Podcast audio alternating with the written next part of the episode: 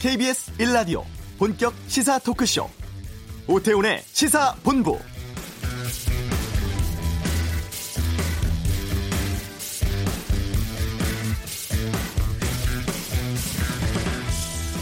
코로나19 확산을 막기 위한 조치로 여러 차례 개학이 미루어졌었죠.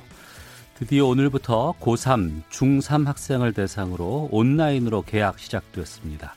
미뤄진 지 38일 만인데요. 아침 9시부터 원격 수업으로 선생님과 만나고 있을 것으로 보입니다. 학생들은 각자 집에서 데스크톱, 노트북, 스마트폰 등으로 수업을 듣게 되고 실시간 쌍방향형, 콘텐츠 활용형, 과제 수업형 이렇게 세 가지 유형으로 진행된다고 하던데 역사상 처음 있는 일입니다. 수업이 학생들에게 제대로 전달되지 않거나 접속 끊어지는 경우도 있지 않을까 우려도 되고요. 또 예상 밖의 큰 혼선이 발생할까 걱정도 되고 그만큼 챙겨야 할 것도 많이 있을 것 같습니다. 오태훈의 시사본부 잠시 후 이슈에서 학교 현장에서 수업하고 있는 선생님 연결해서 첫날 상황 지금 어떤지 살펴보는 시간 준비하겠습니다. 올해 첫 대북물자 반출 승인이 났습니다. 코로나19 관련한 남북협력 첫 사례라고 하는데 이번 주 한반도는 코너에서 알아보겠습니다. 2부 각설하고 총선 관련한 여론조사 공표가 오늘부터 금지됩니다. 엿새 앞으로 다가온 각 정당의 총선 상황 의견 듣도록 하겠습니다. 서울시가 오늘부터 유흥업소에 대해서 집합 금지 명령 내렸죠. 이 내용은 시사법정에서 다루겠습니다. KBS 라디오 오태훈의 시사본부 지금 시작합니다. 네. 38일 만에 개학했습니다. 온라인 개학인데요. 첫날 학교 현장 어떤지 좀 궁금합니다.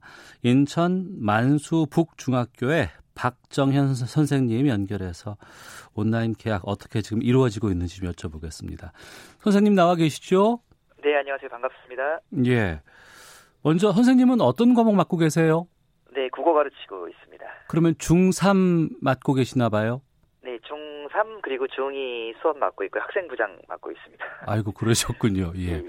38일 만에 물론 온라인으로 겠습니다만 학생들을 만났습니다. 소감부터 여쭙겠습니다. 어, 그동안에도 유선상 그리고 SNS상으로 학생들을 만나 왔는데요. 네. 공식적인 수업으로 다시 만나게 되니까 굉장히 반가웠습니다. 어, 학사 일정이 계속 미뤄지기가 어려운 상황이었는데 어, 온라인 계약으로나마 시작하게 돼서 참 다행으로 생각하고 있습니다. 그러면 지금은 점심 시간인가요? 네, 점심 시간이죠. 그럼 학생들은 집에서 각자 밥을 먹고 있겠네요. 예, 맞습니다. 어, 오전 수업은 몇 시에 끝났습니까, 그러면? 어, 지금 일상 그 정규 시간이랑 똑같이 운영이 되고 있고요. 정확하게 예. 12시 30분 아직 어, 공식적으로는 끝나지 않은 시간이 되겠습니다. 아, 그렇군요. 이제 과목별로 이제 차이가 있을 테니까요. 맞습니다. 오전에 수업 어떻게 진행됐는지 좀 여쭤보겠습니다. 어땠습니까? 어, 일단 우려도 많이 됐었고요. 네. 준비했었던 네. 내용들이 얼마나 제대로 구현될 수 있을까 음. 참 걱정도 많았는데 저희 학교의 경우는 생각보다 그래도 사전에 안내가 많이 돼서 그런지 어, 접속의 혼란도 조금은 덜했었고요. 그리고 네. 이수율도 어, 집계 중에 있는데 어, 미수 비율이 그렇게 크지 않은 걸로 나왔습니다. 그래서 어, 동료를 계속 해주고 어, 이끌어 간다라고 하면 기대만큼은 못 되더라도 어느 정도 온라인 수업의 목적을 달성할 수 있지 않을까 생각하고 있습니다. 이 계약하면 제일 먼저 아침에 조회하잖아요. 네네네. 오늘도 조회하셨어요? 어, 담임 선생님들께서요, 지금 조회 방법을 다 학급별로 방안을 마련하셨습니다. 그래서 어. SNS를 통해서 어, 톡이라든지 밴드를 통해서 예. 어, 출석 여부를 확인하시고요. 또 다른 학교들의 경우는 어, 화상 방식으로 학생들이 어, 등교했는지 온라인상으로 듣지만 등교했는지 여부를 확인하고 계신데요. 그렇게 담임 선생님들께서 조회와 종례를 진행하시고요. 그다음에 일과 교과 수업은 또 별도로 진행되는 방식으로 운영되고 있습니다. 네, 그야말로 역사상 처음 있는 일이라고 해서 궁금한 게 많아서 좀 하나씩 좀 여쭤보도록 하겠습니다. 먼저 그 출석은 어떻게 확인을 하는지 지각도 있는지요? 아, 이게 그 학교별로 지침이 굉장히 까다롭게 다르게 적용이 될 것 같아요. 교육부에서도 출결에 대한 지침을 가이드라인 형식으로는 내려줬습니다. 네. 그런데 네. 돌발 변수가 너무도 많이 있거든요. 음. 어, 온라인상으로 출석을 제대로 접속 못하는 경우도 생길 수가 있고요. 네. 그리고 들어왔지만 기술적 문제로 나가게 되는 경우도 있고요. 어. 그래서 어, 저희도 이제 내부 방침을 정할 때 네. 어, 엄밀하게 출석 여부를 체크하는 건 중요하지만 음. 어, 학생들에게 손해가 되는 방법이 돼서는 안 된다라고 판단을 했고요. 네. 그래서 네. 어, 수업을 이수 여부를 언제 판단하느냐 7일 정도의 유예 기간을 둬서 음. 그 다음 주까지 계속 독려를 해가면서 수업을 들었는지 여부를 판단하고 그걸 기준으로 해서 최종 출결을 처리하는 걸로 정해놨습니다. 네, 박정현 선생님께서는 지금 교직에 계신 지 얼마나 되셨어요? 올해 18년 차 됐습니다. 그동안 재직 중에 수, 수업을 이렇게 동영상으로 아니면 온라인으로 해보신 적이 있으십니까? 정규 수업에서는 적용을 해본 건 처음이고요. 뭐 예. 그 전에는 뭐 방송 강의 촬영이라든지 그리고 캐디스에서 진행하고 있는 이학스터 이런 부분들은 어 굉장히 초기부터 많이 접해본 경험이 있긴 한데 네. 그래도 네. 이렇게 정규 수업 시간에서 이루어지는 그 동영상 교육은 굉장히 낯설게 느껴지는 상황입니다. 네. 유형이 세 가지라고 들었습니다. 실시간상 네. 방향형, 콘텐츠 활용형, 과제 수행형. 이 가운데 그러면은 과목별로 선생님에 따라서 달라지는 것인지 아니면은 인천 남 만수 북중학교는 한 형태만 하는 것인지요? 네, 이게 어, 학교별로도 전부 다를 것 같은데요. 저희 네. 학교 같은 경우에는 기본적으로 공통된 플랫폼은 정해놓기로 결정을 했습니다. 어. 이게 과목별로 전부 다르게 되면 학생들이 엄청난 혼선을 느끼기 때문에 예. 이 부분에서는 통일을 했고요. 어. 그리고 쌍방향이 가장 이상적인 형태로 어, 받아들일 수도 있는데 현실적으로 저희가 한 학급당 25에서 30명 정도가 되기 때문에 네. 이 부분은 좀 어려울 수 있겠다라는 생각을 했고요. 그래서 콘텐츠 제공형을 기반으로 음. 어, 과제를 이제 추가로 제시하는 형태로 어, 혼합시켜서 쓰고 있습니다. 아 그렇군요. 그러면 중3 국어 수업 먼저 한번 오전에 해보셨죠? 네네네. 이건 어떻게 이루어졌는지도 좀 알려주세요. 어 일단 준비 기간부터 굉장히 좀 힘든 부분이 있었는데요. 예. 어, 어떤 단원을 가르칠지를 기준을 먼저 정했고요. 그리고 어. 어, 학생들이 들어와서 이제 들어야 되는데 어, 제한된 비대면 상태에서 이루어지기 때문에 네. 집중력을 또 놓치면 안 되는 부분이 있어서 음. 최대한 학생들의 어떤 흥미도 이런 부분들을 고려해서 콘텐츠를 일부는 제작하고 또 일부는 EBS에 있는 콘텐츠를 어, 끌어오는 방식으로 썼는데요. 이게 어, 분명히 어떤 질의 여부를 어떤 게 더 좋다라고 하기는 어려운데 네. 그래도 분명히 직접 가르치는 선생님의 음성이 들어간 이런 부분도 필요하다라는 판단을 해서 일부는 저희가 제작을 해서 먼저 보여주고 음. 그리고 EBS 콘텐츠를 이어서 보는 방식으로 진행을 했습니다. 중간에 학생이 학교 네. 수업 때처럼 질문을 한다거나 이런 것들도 가능합니까? 어, 시스템상에서 직접적으로는 좀 어려운 부분이 있고요. 네. 대신에 그 SNS 톡방에서 어, 질문을 또 실시간으로 하기도 하고요. 음. 그리고 어, 강좌가 다 끝난 다음에는 어, 플랫폼 내에 있는 질문방에 질문을 하면 수업이 다 끝난 다음에 선생님들께서 확인하시고 그 내용에 대해서 당일 답변을 하는 방법을 취하고 있습니다. 네. 각 과목별로 이 온라인 콘텐츠 이용이 용이하거나 아니면 불편한 경우도 있을 것 같아요. 어떻습니까? 네, 굉장히 차이가 많이 날 수 있을 것 같은데요. 예. 특히 어, 이제 주직교과라고 하는 과목들은 기본적인 컨텐츠가 뭐 충분히 보유가 돼 있는 경우가 많은데 어. 그렇지 못한 과목들도 있습니다. 그래도 굉장히 어, 나름대로의 방법들을 찾으시는데요. 저희 교무실에 체육 선생님이 계신데, 네. 어, 아이들이 요즘에 밖에서 활동을 못하기 때문에 건강에 좀 문제가 있을 것이다 이런 걱정을 하시면서, 네. 어, 아이들이 집에서 따라할 수 있는 홈 트레이닝 커리큘럼을 짜셔서 예, 예. 이거를 보여주시는 방식을 하시더라고요. 어, 원격 수업 구성할 때 가장 중요하게 좀 고려하는 부분들은 선생님 나름대로 좀 갖고 있는 것들이 있을 것 같아요. 어떤 것들을 좀 고려하셨는지요? 기본적으로 정규 교육 과정에 준한다라고 하는 건 대원칙이 되겠고요. 아, 예. 그리고 학습량에 신경을 많이 썼습니다. 음. 이게 똑같이 정규 수업과 동일한 시간으로 이루어진다라고 하면 학생들이 집중할 수 있는 가능성이 좀 떨어지게 되거든요. 학습량을 네. 그래서 혼자서도 잘 따라올 수 있을 정도로 학습량을 좀 줄여줬고요. 그리고 음. 어, 아무래도 이제 아이들이 조금 더 흥미 있게 참여할 수 있도록 어, 뭐 유인을 제공할 수 있는 영상들도 많이 포함시키고 있고 네. 어, 집중도에도 신경을 많이 쓰고 있는 상황입니다. 예. 첫날이고 이제 오전만 지금 지낸 상황인데 네네. 학생들 반응이 지금 궁금하거든요. 뭐라고 합니까, 학생들이? 어, 이제 댓글을 제가 몇 개 받아봤는데요. 예. 뭐 접, 접속 안 돼요라는 답들도 많이 오고 어. 있고 어. 참 어려운 부분인 것 같습니다. 이게 이따 또 말씀을 드릴 기회가 있을지 모르겠지만 네. 9시 15분에 어 EBS의 경우에는 접속이 좀 어려운 상황으로 일단 들어갔었고요. 아 초반에요. 예. 예. 로그 아웃을 했다가 다시 들어오는 경우에 또 접속이 지연되는 일들이 생겼습니다. 그래서 어. 지금 들어오는 질문은 어떤 학습 내용에 대한 부분보다는 네. 어, 학습을 하기까지 들어가는 과정까지에 대한 질문이 대부분을 차지하고 있다 이렇게 보시면 될 것 같습니다. 그, 그 부분인데 이제 그 네네. 그 자료보다도 이 콘텐츠를 접속하는 과정에서 접속이 끊어지지 않을까 아니면 어떤 어, 방식으로 들어가면 이를테면 EBS라든가 뭐 보니까 뭐 구글 클래스룸을 사용하시는 분들도 있을 것 같고 네. 다양한 콘텐츠로 접근을 했을 때 이쪽은 안정적이고 저쪽은 그렇지 않다라는 얘기들이 좀 나오고 있더라고요. 맞습니다. 이게 뭐 언론에서도 뭐 어느 쪽이 더 안정적이다. 그리고 각 기업들은 본인들이 준비를 다 많이 했다. 이렇게 얘기를 해서 어, 기대를 많이 했는데요. 네. 오늘 같은 경우도 저희 EBS를 쓰고 있는데 예. 300만 명까지 동시 접속이 가능하다. 그런데 오늘 접속한 학생들이 전국의 중3을 다 따지면 어 60만에서 70만 정도 될 것 같은데요. 네. 어, 오늘만 해도 벌써 접속 지연이 이루어지고 있거든요. 어. 그래서 이게 꼭 그렇게 어떤 게 더 좋다라고 홍보는 이루어졌지만 막상 현실에서 운영하다 보면 네. 어, 어려움이 나타나는 것 같습니다. 이게 원래 플랫폼에서 제공하는 거 이외에도 링크 방식으로 여러 개가 걸려 있다 보니까 음. 그 업체 측에서도 예측하지 못하는 일들은 지금 발생하고 있다 이렇게 보셔야 될 것 같아요. 네. 그 만수북 중학교 학생들 고사 아 중3 학생들은 지금 장비를 다 개인별로 보유를 하고 있었습니까? 아니면 부족한 부분들은 학교에서 대여가 가능했습니까?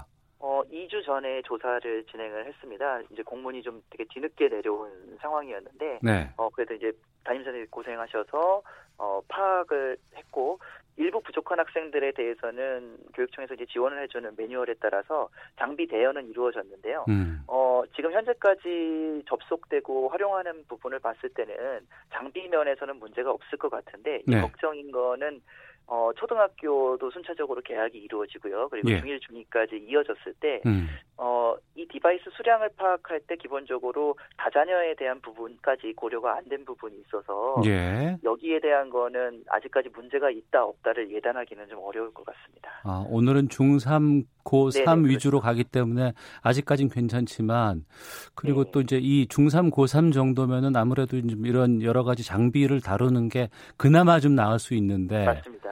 어, 뭐 초등학생이라든가 아니면 중1, 2 같은 경우에는 또 집안에 아이가 둘, 셋 같이 있는 경우에는 네네. 그렇겠네요. 어려운 부분들이 좀 있겠네요. 예, 예, 맞습니다. 그리고 물론 이제 그냥 평소에도 수업하다가 뭐 자는 학생들이라거나 수업 잘 안 듣는 예, 학생들이 예. 있는데 네. 동영상으로 온라인으로 하다 보면 더 많이 있지 않을까 걱정도 되거든요. 맞습니다. 제일 걱정되는 부분인데요. 네.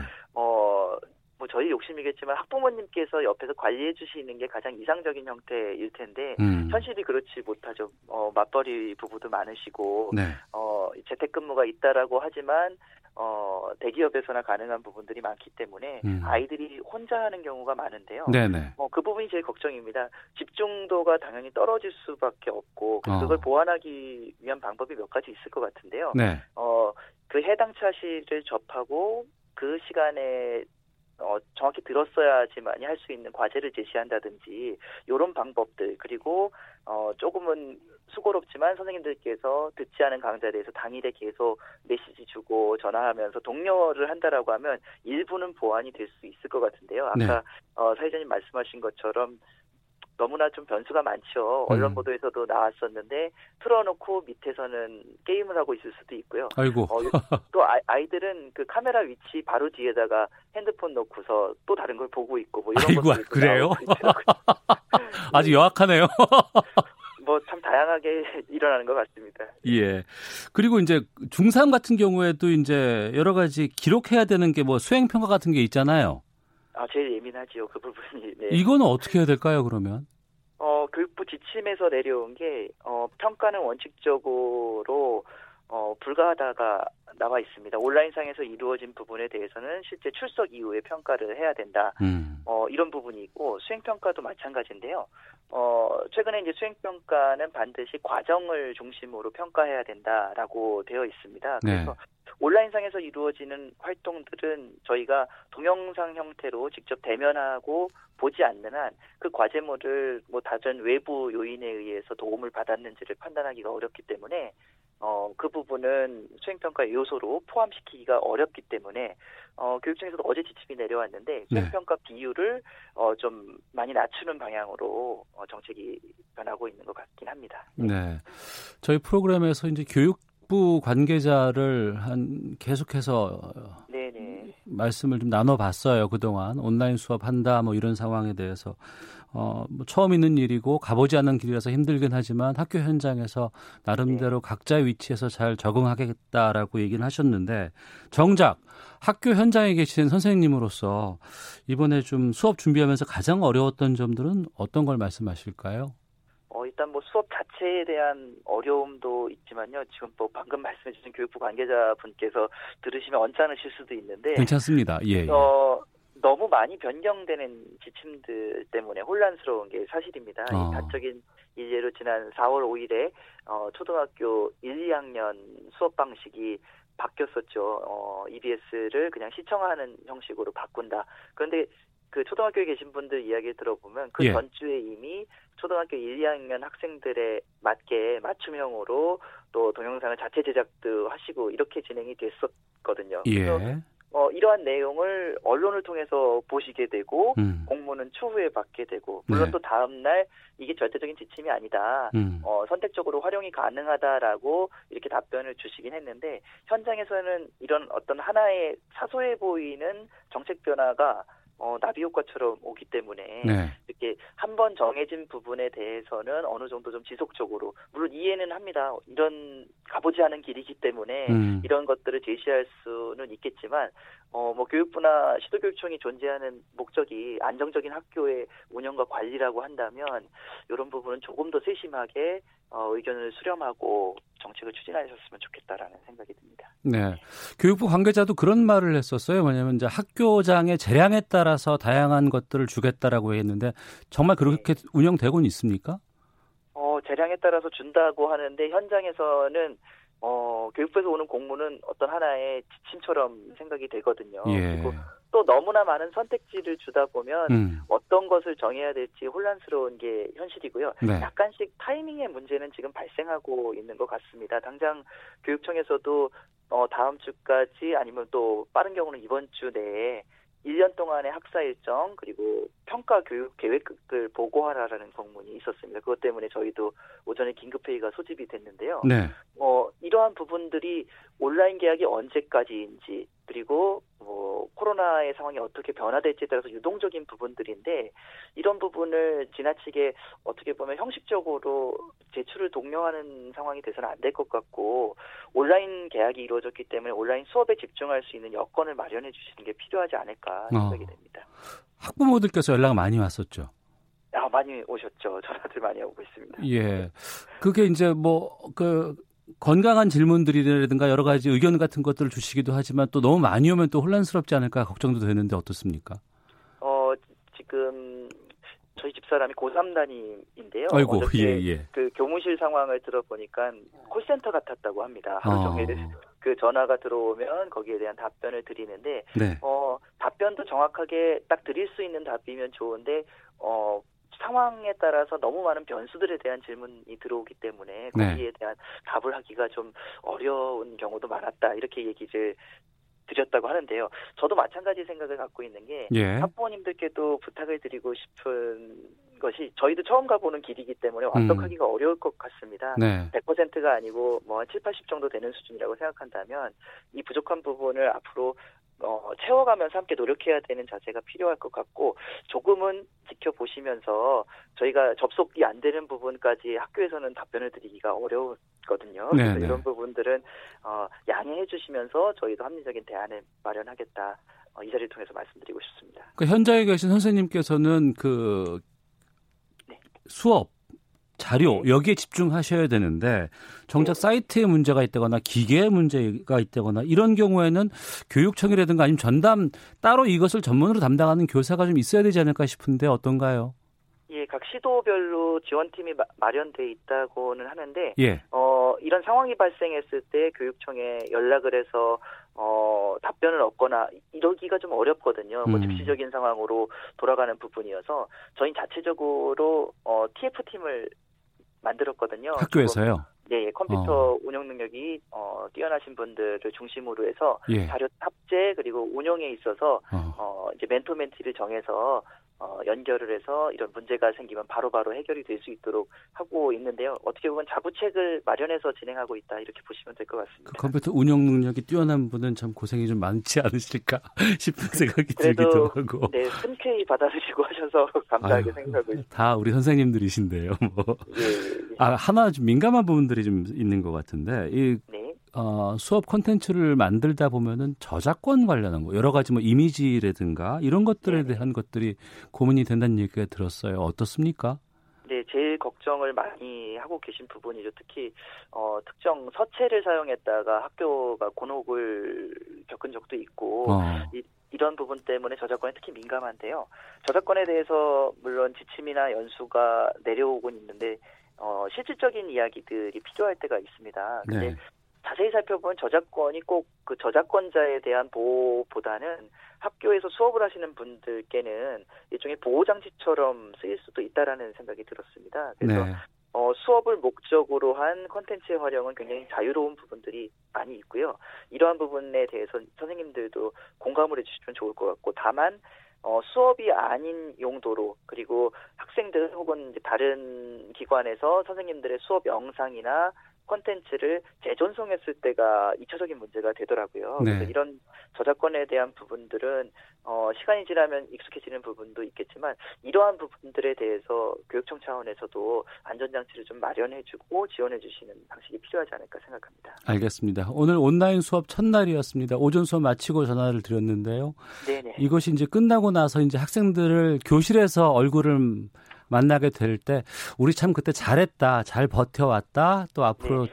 더 많은 수업들 잘 받자라는 얘기 나올 수 있었으면 좋겠습니다. 오늘 말씀 고맙습니다. 네, 고맙습니다. 예. 인천 만수 북중 박정현 선생님 연결해서 말씀 들었습니다. 최종옥님, 처음 해보는 것이니 조금 부족하고 시행착오 있더라도 잘 될 수 있도록 개선하면서 해보면 좋겠습니다. 삼하나이호님, 현장에서 선생님들이 느끼는 점을 들으니 좋습니다라는 의견 주셨습니다. 교통 상황 듣고 헤드라인 뉴스, 듣, 뉴스 확인하고 오겠습니다. 교통정보센터 오수미 리포터입니다. 네, 이 시각 교통정보입니다. 경부고속도로 서울 백면 옥산 부근에서 차량 화재 사고가 있었습니다. 처리는 약 30분 전쯤에 모두 마무리가 됐지만 여파가 남아 2km 구간에서 아직 답답하고요. 이후 수도권으로 가서는 신갈에서 서울 요금소까지 정체인데 3, 4차로를 막고 작업을 하고 있어서 그렇습니다.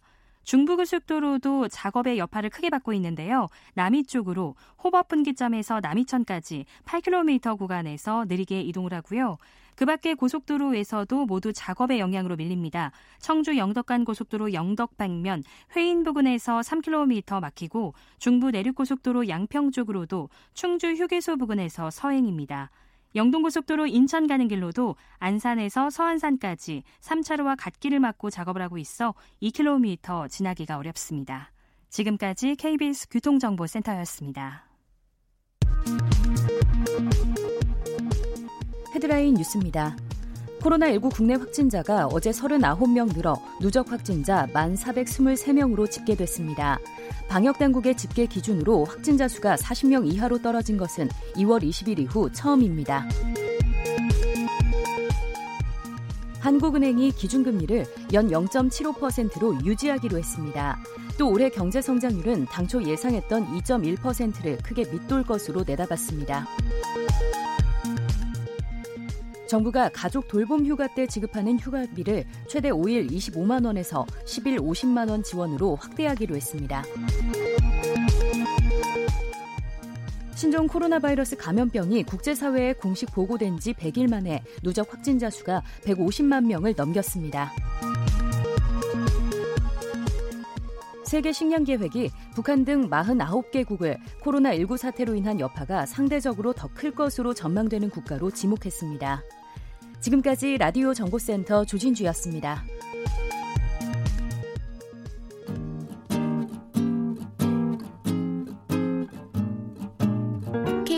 1라디오 오태훈의 시사본부 여러분의 참여로 더욱 풍성해집니다.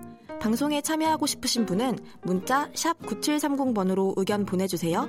짧은 문자는 50원, 긴 문자는 100원의 정보 이용료가 붙습니다. 애플리케이션 콩과 마이케이는 무료고요. 시사본부는 팟캐스트와 콩, KBS 홈페이지를 통해 언제나 다시 들으실 수 있습니다. 많은 참여 부탁드려요. 네, 한 주간의 한반도 정세를 분석하는 시간입니다. 이번 주 한반도는 김형석 전 통일부 차관을 연결하겠습니다. 안녕하십니까? 네, 안녕하십니까? 예, 지난주에 민간단체가 북한의 네. 손 소독제 지원하는 프로젝트를 추진을 했고 정부가 승인 결정 내렸습니다. 네. 올해 첫 대북 물자 반출 승인이고 코로나19 관련한 남북 협력 첫 사례라고 하는데 이 물품 지원 어떻게 보셨어요?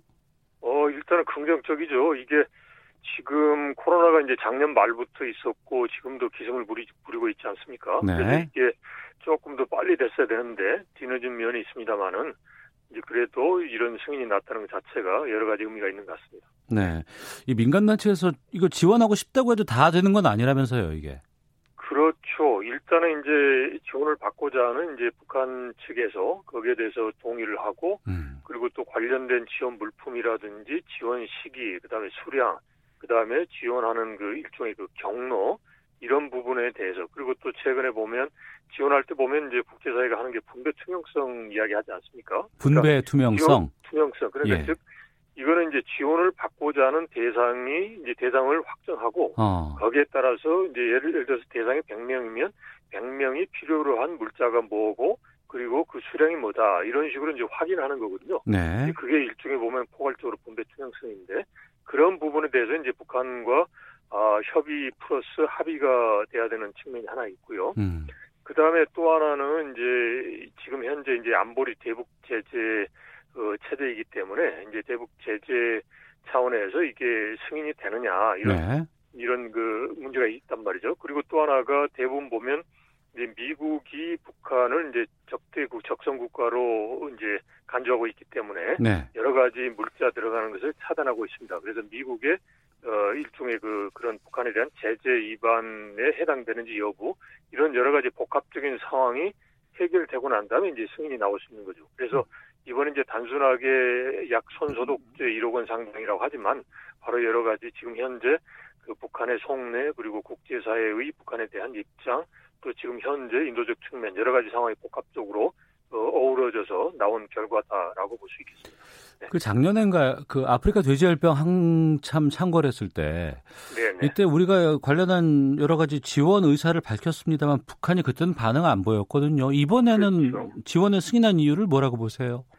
이번 같은 경우는 이제 우선 첫 번째는 북한도 코로나19에 대해서 피해를 받고 있고 음. 여기에 대해서 이제 치료하기 위한 외부적 지원이 필요하다라는 이제 그 현실적인 게 작용한 것 같아요. 그리고 이제 또 하나가 북한에서 이제 김정은 위원장 들어서면서부터 단체나 기관, 기업소별로 소위 그 사회주의 기업 책임 관리제라는 것을 시행하고 있습니다. 네. 그러니까 이제 북한이 계획 경제니까 당국에서 모든 걸 해결해 줘야 되는데 경제 사정상 어렵단 말이죠. 음. 그러니까 이제 기관이나 기업소 지역별로 현안 문제를 해결하기 위해서 자체적으로 책임지고 해야 된단 말이죠. 네. 그렇다면 이제 그 민간 차원에서 이제 보면 북한에서도 이제 그 당, 당국이 아니고 민간도 있고 또 지역도 있으니까 그런 차원에서 본다면 우리 민간에 대해서 이제 지원을 받고자 하는 그런 수요가 있는 거죠. 그래서 음. 이제 그런 차원 이제 그래서 저 종합적으로 다시 말씀드리면 북한도 코로나와 관련돼서 이제 외부로부터 지원 수요가 있다라는 거고 네. 그리고 그러한 수요가 김정은 위원장 시절에 들어서 사회주의 기업 책임 관리제에 따라서 이제 나타났다라는 음. 거니까 그만큼 이제 북한의 당국도 있지만 이제 민간 부분에 있어서도 어, 우리하고 비교하기 어렵지만 나름대로의 그런 자율성이라든지 이제 좀 그 특별성이라는 걸까요? 이제 그런 상황도 작용하고 있다라고 볼 수도 있겠습니다. 네. 우리나라의 뭐 진단 키트라든가 아니면 마스크라든가 네네. 손 소독제라든가 하다못해 휴지라든가 이런 것들을 수출해 달라는 아니면 지원해 달라는 각국의 연락이 계속 오고 있습니다. 그렇죠. 그리고 우리도 예. 적극적으로 지금 여기에 대해서 반응을 보이고 있는데 이 네. 북한 쪽으로 이게 좀 확대가 될 수 있을 계기가 되지 않을까 싶기도 한데 어떻게 전망하십니까? 충분히 계기가 되고요. 어. 그런데 어. 이제 다만 이번에 대북 지원 승인을 했을 때도 단체명을 비공개로 했지 않습니까? 네. 그러니까 북한의 이제 김정은 위원장 이제 시절 들어와서부터는 대북 지원이다라는 부분에 대해서 일종의 일종의 그 알레르기성 반응을 보이고 있거든요. 북한 쪽에서 이제 그렇죠. 그러니까 이제 북한의 입장에서 보면 이제 대규모 지원도 아닌데 마치 생색만 내서 북한 정부의 그런 그 위상만 약화시킨다라고 어. 해서 지원은 받지 않, 겠다라고 했단 말이죠. 그러면서 예. 협력이라는 그러한 그 이제 모자를 씌우고 있어요. 그래서 어. 이제 이런 경우에 우리가 이제 너무 그냥 일방적으로 지원한다 이러지 말고 네네. 이게 어떻게 보면 북한에 대한 지원, 인도적 차원의 지원도 되지만 음. 이게 남북한의 그런 이제 같이 취약한 그런 그 역병에 대한 공동 협력이란 말이죠. 그 협력 차원에서 이걸 자꾸 이제 북한 측에 대해서도 이야기를 하고 어. 대외적으로도 협력이다 이렇게 해서 하게 되면 아무래도 이제 어 지금 이제 여러 가지로 어려운 남북 관계를 다시 또 한 번 또 동력을 넣어서 좀 변화시킬 수 있는 그런 계기가 될 수도 있겠다라고 생각합니다. 그러니까 일방적인 지원의 형태가 아닌 서로 간의 네. 호환의 협력이라는 것들이 좀 어, 바탕이 되어야 이게 좀 더 확대가 될 수 있겠다라고 그렇죠, 보시는 거네요. 그렇죠. 네, 네. 알겠습니다. 북한 코로나19 현재 뭐 500명 이상 격리하고 있고 하지만 확진자는 한 명도 없다 이런 공식 보고서를 세계 보건기구에 제출했다고 하는데 계속 네. 이 입장을 좀 고수하는 모양새예요. 아마도 이제 고수를 할 수밖에 없을 것 같아요. 지금 현재 이제 워낙 이제 표현이 뭐합니다만은 이제 너무 멀리 나갔다는 거죠. 음. 그러니까 이게 어려워서 어렵다. 그러니까 외부 지원을 해달라.